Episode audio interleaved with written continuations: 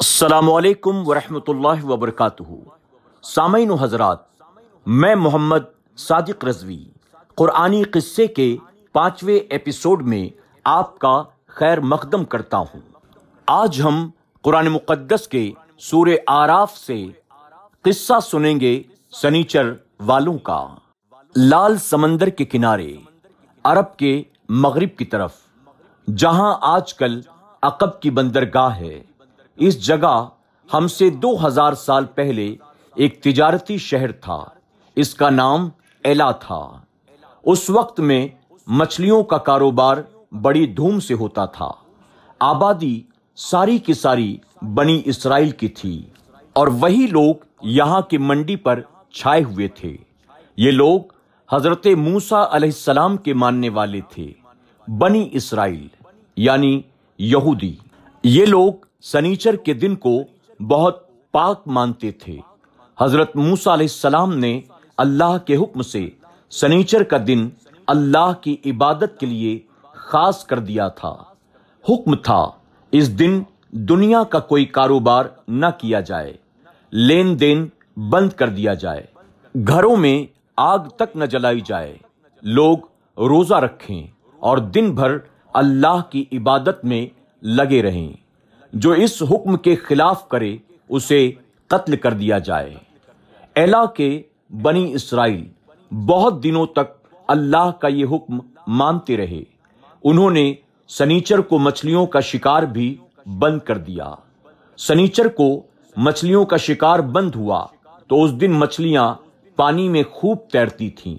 اس دن ان کو کوئی کھٹکا نہ تھا۔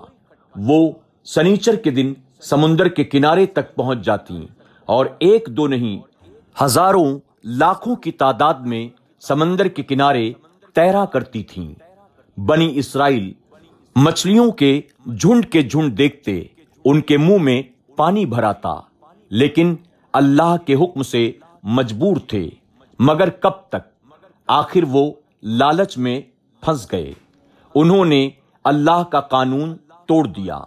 سنیچر کو مچھلیاں پکڑنے لگے۔ پہلے تو اتنا ہی کرتے تھے کہ مچھلیاں پکڑ لیتے، باقی دن بھر عبادت ہی کرتے۔ لیکن پھر دھیرے دھیرے روزہ رکھنا بھی بند کر دیا۔ کھیل، تماشا اور سارے دنیاوی کام کرنے لگ گئے۔ یہ سب کرتے کرتے وہ برائیوں میں پھنس گئے اور کھلم کھلا وہ کام کرنے لگے جن سے اللہ ناراض تھا۔ ان میں کچھ لوگ ایسے بھی تھے جن کے دل میں اللہ کا ڈر اب بھی تھا۔ یہ سب کو سمجھاتے، اللہ کے عذاب سے ڈراتے، لیکن ان کی کوئی نہ سنتا تھا۔ اب الٹے ان کی ہنسی اڑانے لگے۔ ان نصیحت کرنے والوں میں کچھ تو نصیحت کرتے کرتے تھک گئے۔ اپنے گھروں میں بیٹھے رہے۔ انہوں نے سوچا کہ اب یہ لوگ سدھر نہیں سکتے۔ ان کو سمجھانا بیکار ہے۔ لیکن نصیحت کرنے والوں میں کچھ لوگ سمجھاتے بجھاتے رہے۔ لوگوں کو ان کے برے کاموں پر روکتے، ٹوکتے، اللہ کے عذاب سے ڈراتے۔ ان کا خیال تھا، کسی حال میں نا امید نہیں ہونا چاہیے۔ انہیں یہ بھی ڈر تھا کہ قیامت کے دن جب اللہ ہم سے پوچھے گا، تم برائیاں پھیلتے دیکھ کر چپ ہو کر کیوں بیٹھ گئے؟ تو ہم بھلا کیا جواب دیں گے؟ لوگ ہماری نہ سنیں، ہم اللہ کا حکم انہیں بتاتے رہیں گے۔ تو قیامت کے دن اتنا تو کہہ سکیں گے کہ اللہ ہم سے تو جو کچھ بن پڑا، ہم وہ کرتے رہے۔ لیکن کسی کے دل کو بدل دینا یہ ہمارے بس میں نہ تھا۔ اس طرح ایلا کی بستی میں تین گروہ ہو گئے۔ تین ٹکڑیوں میں وہ لوگ بٹ گئے۔ ایک تو وہ لوگ جو برائیوں میں پھنسے ہوئے تھے۔ دوسرے وہ لوگ جو نصیحت کرتے کرتے تھک ہار کر بیٹھ گئے تھے۔ یہ اپنے آپ تو اللہ سے ڈرتے اور برائیوں سے بچتے رہے، لیکن اللہ کے حکم لوگوں کو سنانا بند کر دیا۔ تیسرے وہ لوگ جو آخر دم تک اللہ کے حکموں کی طرف لوگوں کو بلاتے رہے۔ بہت دنوں تک الا والوں کا یہ حال رہا۔ آخر اللہ کا عذاب آ ہی گیا اور عذاب بھی ایسا کہ الا والوں کے چہرے بگڑ گئے۔ ایسا بھیانک عذاب تھا۔ ان کے چہرے بندروں کی طرح ہو گئے۔ ان کی یہ حالت تین دن، تین رات تک رہی۔ تین دن کے بعد وہ ایک ایک کر کے سب مر گئے۔ اللہ کے اس عذاب سے اللہ کے وہی نیک بندے بچ گئے۔ جو اب بھی لوگوں کو برائی کے کاموں سے روک رہے تھے اور اللہ کے حکم کی طرف لوگوں کو بلا رہے تھے۔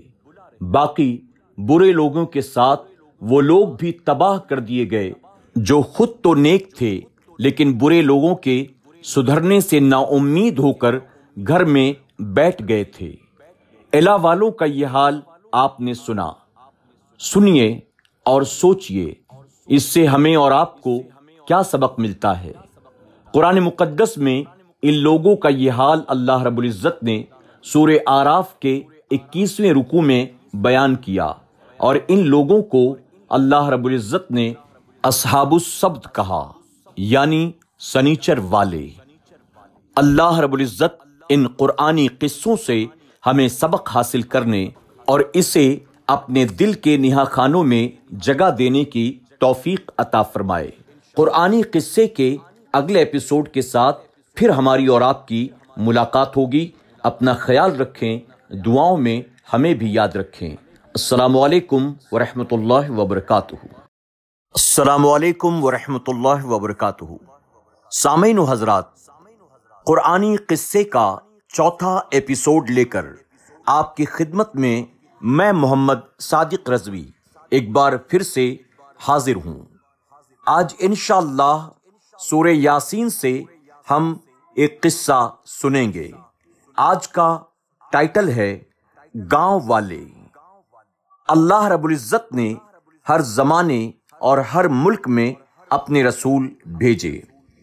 کبھی ایسا ہوا کہ کسی ملک میں ایک وقت میں ایک ہی رسول آیا۔ کبھی دو، کبھی تین نبی ایک ساتھ ایک ہی جگہ اور ایک ہی وقت میں آئے۔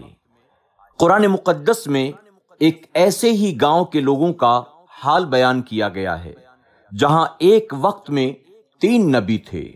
انہوں نے لوگوں کو وہی تعلیم دینی شروع کی، جو ہر نبی اپنے اپنے دور میں دیا کرتے تھے۔ انہوں نے لوگوں کو سمجھایا، دیکھو، جب اس ساری کائنات کا پیدا کرنے والا ایک اللہ ہی ہے۔ تو پھر یہ کہاں تک ٹھیک ہے کہ تم اس کی تابے داری چھوڑ کر دوسروں کی تابے داری کرو؟ تمہارے لیے اچھا یہی ہے کہ تم اس سچے مالک کے سوا کسی دوسرے کو اپنا خالق و مالک نہ مانو۔ اپنی پوری زندگی کے لیے وہی طریقہ پسند کر لو جو اللہ تبارک و تعالیٰ کی طرف سے ہم تمہیں بتاتے ہیں۔ تینوں رسولوں نے یہ باتیں بار بار اور کھول کھول کر سمجھائیں۔ لیکن گاؤں والے کچھ ایسی برائیوں میں پھنسے ہوئے تھے کہ وہ ان رسولوں کی باتوں پر توجہ ہی نہیں دیتے تھے۔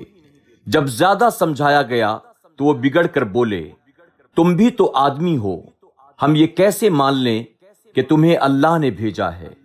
ہم تو جانتے ہیں کہ اللہ کا کوئی حکم تمہارے پاس نہیں ہے۔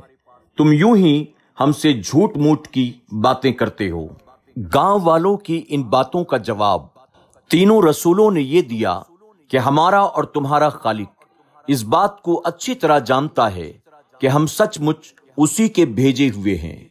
ہمارا کام تو بس اتنا ہے کہ یہ سیدھی اور سچی بات پوری صفائی کے ساتھ تم تک پہنچا دیں۔ تم جانتے ہو کہ اس ساری کائنات کو پیدا کرنے والا کوئی نہیں۔ تمہارا دل بھی اس کی گواہی دیتا ہے کہ ساری کائنات کو بنانے والا کوئی بڑا زبردست حکمت والا ہی ہونا چاہیے۔ پھر تم ہی فیصلہ کرو کہ اس کے سوا دوسروں کے غلام بننا، ان کے سامنے اپنے سر کو جھکانا اور ان کے حکموں پر چلنا، یہ کہاں تک ٹھیک ہے؟ ان صاف اور سلجھی ہوئی باتوں کو سننے کے بعد گاؤں والوں کے پاس جب کوئی جواب نہ رہا اور ہو بھی کیا سکتا تھا، برا ہو ہٹ دھرمی کا۔ کہ جس کی وجہ سے انسان کی آنکھیں سیدھی راہ دیکھنے کے لیے بند ہو جاتی ہیں، کان سچی بات سننے کے لیے بہرے ہو جاتے ہیں اور سچائی کو قبول کرنے سے انکار کر دیتے ہیں۔ گاؤں والوں نے کہا، ہم تو تم کو نحوست کی وجہ سمجھتے ہیں۔ تم نے آ کر بیکار میں ایک نئی بات کرنی شروع کر دی۔ دیکھو، اگر تم نے اپنی یہ باتیں کرنی نہ چھوڑی، ہم تم کو پتھر سے مار مار کر مار ڈالیں گے اور ہمارے ہاتھوں تم کو بڑی تکلیفیں اٹھانی پڑیں گی۔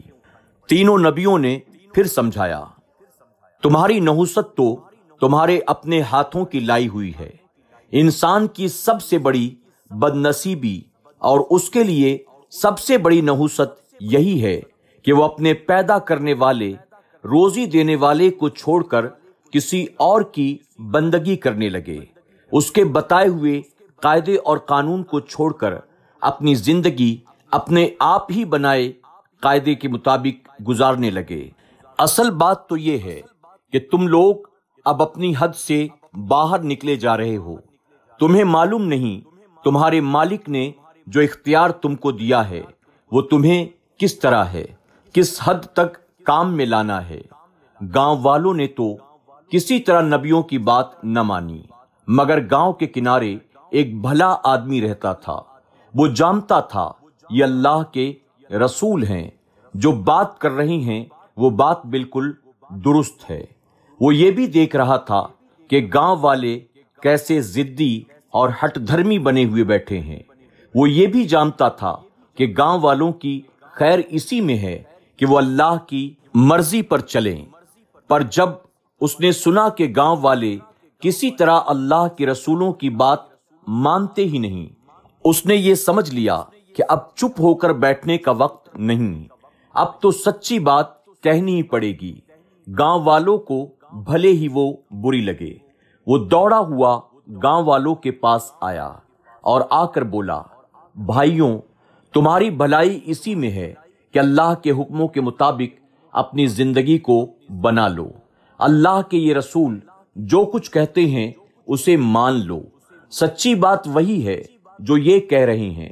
ذرا تم یہ تو دیکھو، آخر یہ اللہ کے بندے تم سے کچھ مانگتے تو نہیں۔ تم اچھی طرح جانتے ہو کہ انہیں تم سے کوئی لالچ بھی نہیں۔ یہ دولت اور حکومت کے بھوکے نہیں۔ پھر ان کی زندگی دیکھو، ان کی ہر بات سے پتا چلتا ہے۔ سچ مچ یہ صحیح راستے پر ہیں۔ ایسے لوگوں کی بات نہیں مانو گے اپنا ہی نقصان کرو گے رہ گیا میں، تو میں بھلا اس کی تابے داری کیوں نہ کروں؟ جس نے مجھے پیدا کیا ہے۔ یہ زندگی ہمیشہ رہنے والی نہیں ہے۔ ایک نہ ایک دن تو مرنا ہی ہے۔ مرنے کے بعد اس مالک کے سامنے جانا ہے۔ اس کو اپنے اعمال کا حساب دینا ہے۔ کیا میں اپنے مالک کو چھوڑ کر کسی اور کو اپنا مالک بنا بیٹھوں؟ یا میں آپ منمانی کرنے لگوں، مجھ سے تو یہ کبھی نہیں ہوگا۔ کون نہیں جانتا، اگر وہ اللہ چاہے کہ مجھے کچھ نقصان پہنچ جائے، تو تمہارے ان جھوٹے خداؤں میں ایک بھی ایسا نہیں ہے جو اس کی بھیجی ہوئی مشکل کو ٹال سکے۔ ان میں سے تو کوئی ایسا بھی نہیں جو اللہ سے کہہ سن کر میرا کوئی کام بنوا دے، یا اگر وہ مجھے سزا دے، تو یہ مجھے اس کی پکڑ سے بچا لے ان باتوں کے ہوتے ہوئے بھی اگر میں اس کو اپنا خالق، اپنا مالک نہ مانوں، اس کے آگے اپنا سر نہ جھکاؤں، تو مجھ سے زیادہ بھٹکا ہوا گمراہ اور کون ہوگا؟ سن رکھو، میں اسی پر ایمان لے آیا ہوں، جو تمہارا سب کا خالق ہے، مالک ہے۔ اس نیک آدمی کا یہ کہنا تھا کہ لوگ اس پر ٹوٹ پڑے۔ اسے وہیں پر قتل کر دیا۔ اس نیک آدمی کا قتل ہونا تھا کہ اللہ کی رحمت نے اسے ہاتھوں ہاتھ لیا۔ جیسے ہی اس نے اس دنیا میں آنکھیں کھولی، اپنے آپ کو نعمتوں بھری جنت میں پایا۔ اس وقت بھی وہ اپنی قوم کے لوگوں کو نہیں بھولا۔ جنت پا کر وہ کہنے لگا، کاش میری قوم کو یہ معلوم ہو جاتا کہ میرے رب نے میری بھول چوک کو کیسے معاف فرما دیا؟ میرے خالق و مالک نے سچی بات کے اعلان کرنے کی وجہ سے مجھے کیسا بڑا مرتبہ عطا فرمایا۔ ادھر اس قوم کی یہ حالت بنی۔ ایک دن اچانک گاؤں والوں کو ایک دل ہلا دینے والی ایک آواز سنائی دی۔ یہ کڑک اور دھماکہ وہ سہ نہ سکے۔ سب کے سب مر گئے۔ گاؤں والوں کا یہ حال اللہ رب العزت نے قرآن مقدس سور یاسین میں بیان فرمایا ہے۔ افسوس بندوں کے حال پر جو رسول بھی ان کے پاس آئے، وہ ان کی ہنسی ہی اڑاتے رہے۔ کیا انہوں نے اس بات کی طرف توجہ نہیں دی؟ ہم ان سے پہلے کتنی قوموں کو ہلاک کر چکے ہیں جو پھر لوٹ کر دنیا میں نہیں آئیں گی۔ کوئی ایسا نہیں ہے جسے ایک دن سب کے ساتھ اکٹھا ہو کر ہمارے سامنے حاضر ہونا نہ ہو۔ سامعین و حضرات، ہم نے گاؤں والوں کے اس قصے سے یہ سبق حاصل کیا کہ ہمیں ہمیشہ اللہ اور اس کے رسول صلی اللہ علیہ وسلم کی اطاعت و فرمبرداری کرنی چاہیے۔ اسی میں ہماری فلاح اور اسی میں ہماری کامیابی ہے۔ اب اجازت دیں انشاءاللہ قرآنی قصے کے پانچویں ایپیسوڈ کے ساتھ جلد پھر ایک بار آپ سے ملاقات ہوگی۔ السلام علیکم ورحمۃ اللہ وبرکاتہ۔